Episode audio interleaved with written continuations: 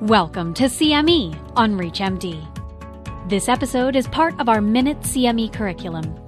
Prior to beginning the activity, please be sure to review the faculty and commercial support disclosure statements as well as the learning objectives.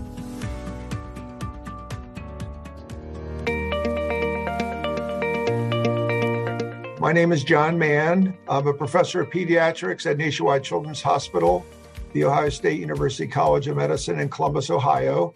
And our case study is one of a case of bowed legs. What else could it be? And don't delay.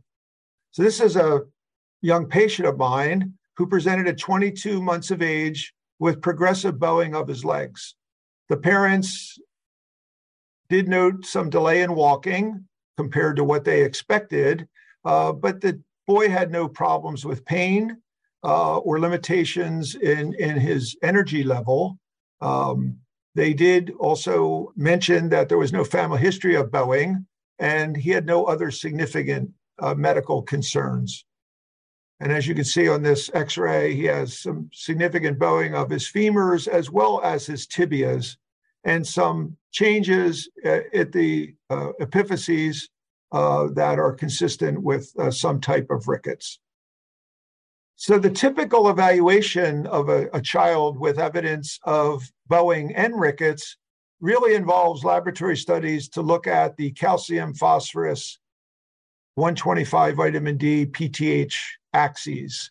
Uh, and in particular, uh, in this child, his serum phosphorus was low, and we had evidence of renal wasting of phosphorus when we did a TMP GFR, which involves measuring simultaneous serum and urine phosphorus and serum and urine creatinine.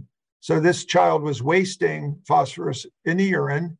His 125D level was inappropriately normal. Uh, his 25D level was normal. Uh, his alk was elevated. His serum calcium was normal urine calcium normal, and PTH was slightly above the normal range.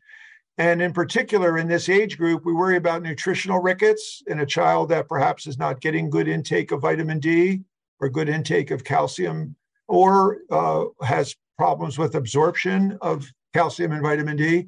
But as you can see in this chart, uh, we can make a, a, strong case for this kid having uh, something in the X linked hypophosphatemia pattern because with nutritional rickets, although you would have low phosphorus and low TMP GFR, you would have low 25D levels, again, elevated alk phos, but in particular, you would expect to have greatly elevated PTH uh, and potentially even a low serum calcium.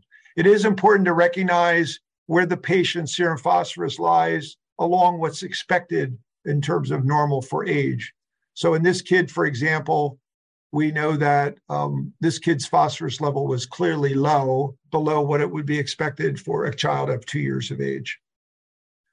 So, a nice way to think about hypophosphatemia when we see this, whether it's in a young child, uh, a child of any age, or even an adult, is to take that low level of serum phosphorus and ask the question is this driven by PTH?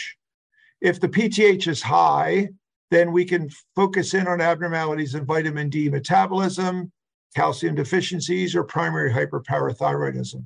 If the PTH is normal or low, then we can next focus on whether phosphorus is being lost in the urine and that be the major driver of the low serum phosphorus. So, for example, if the urine levels of phosphorus are low, we could be talking about insufficient phosphate intake, problems with GI absorption of phosphorus, uh, or uh, enhanced removal of phosphorus from the body, say during a diuresis. Uh, in a patient like this, where the urine phosphorus levels were high, a serum level of FGF23 can be very valuable. We know that elevated levels of FGF23 are consistent with X-linked hypophosphatemia.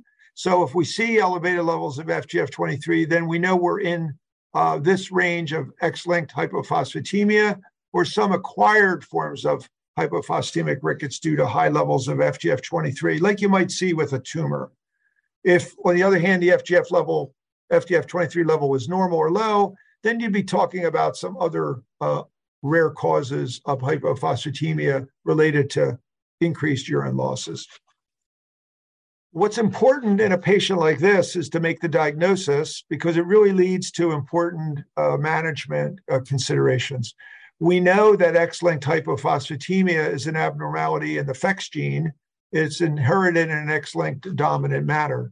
We know that these individuals have high levels of FGF23, and nowadays there are gene tests that are relatively easy to obtain that can document the PHEX gene abnormalities to sort of clinch the diagnosis.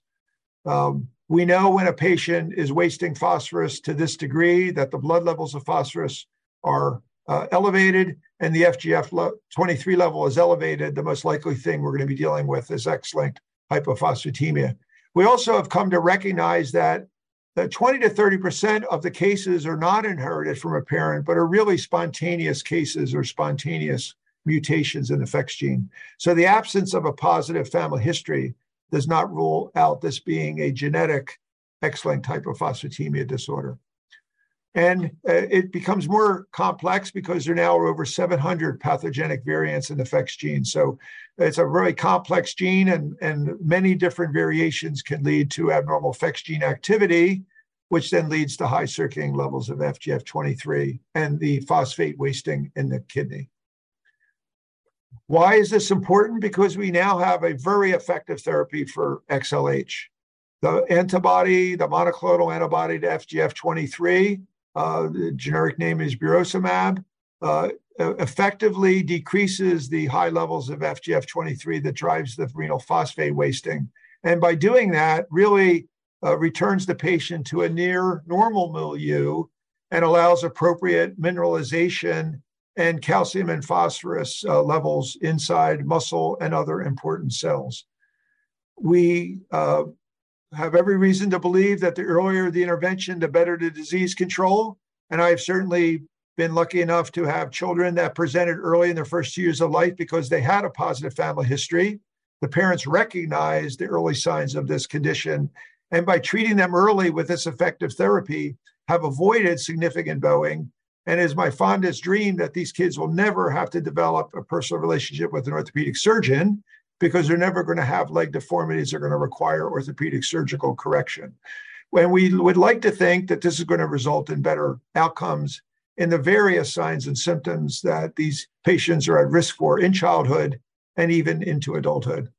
And lastly, we now have come to recognize that adults have a significant burden with this disorder of XLH, and therapy uh, like this that returns the serum phosphorus to normal levels appears to be warranted in adults with XLH as well. So, in summary, this condition that this boy had is XLH, which is uh, X-linked hypophosphatemia, which is an hereditary, progressive, lifelong disease. Again, since 20 to 30% are new mutations, it can be hereditary without a positive family history. And that's where the biochemical studies and the gene tests can be really useful. We know XLH is caused by elevations in FGF23 activity, and the main biochemical findings are the low serum phosphorus, the renal phosphate wasting, and the low or inappropriately normal 125 vitamin D. And we know uh, even into adulthoods, into adulthood, there are problems with bone pain, uh, fractures and pseudofractures, dental abscesses, osteoarthritis and, and muscle pain and weakness. Uh, so uh, there is a significant burden even uh, in adults with this condition. So thank you for uh, your attention.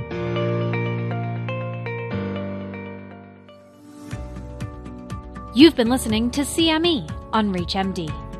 This activity is jointly provided by Global Learning Collaborative, GLC, and Total CME Incorporated, and is part of our Minute CME curriculum. To receive your free CME credit or to download this activity, go to reachmd.com/cme. Thank you for listening.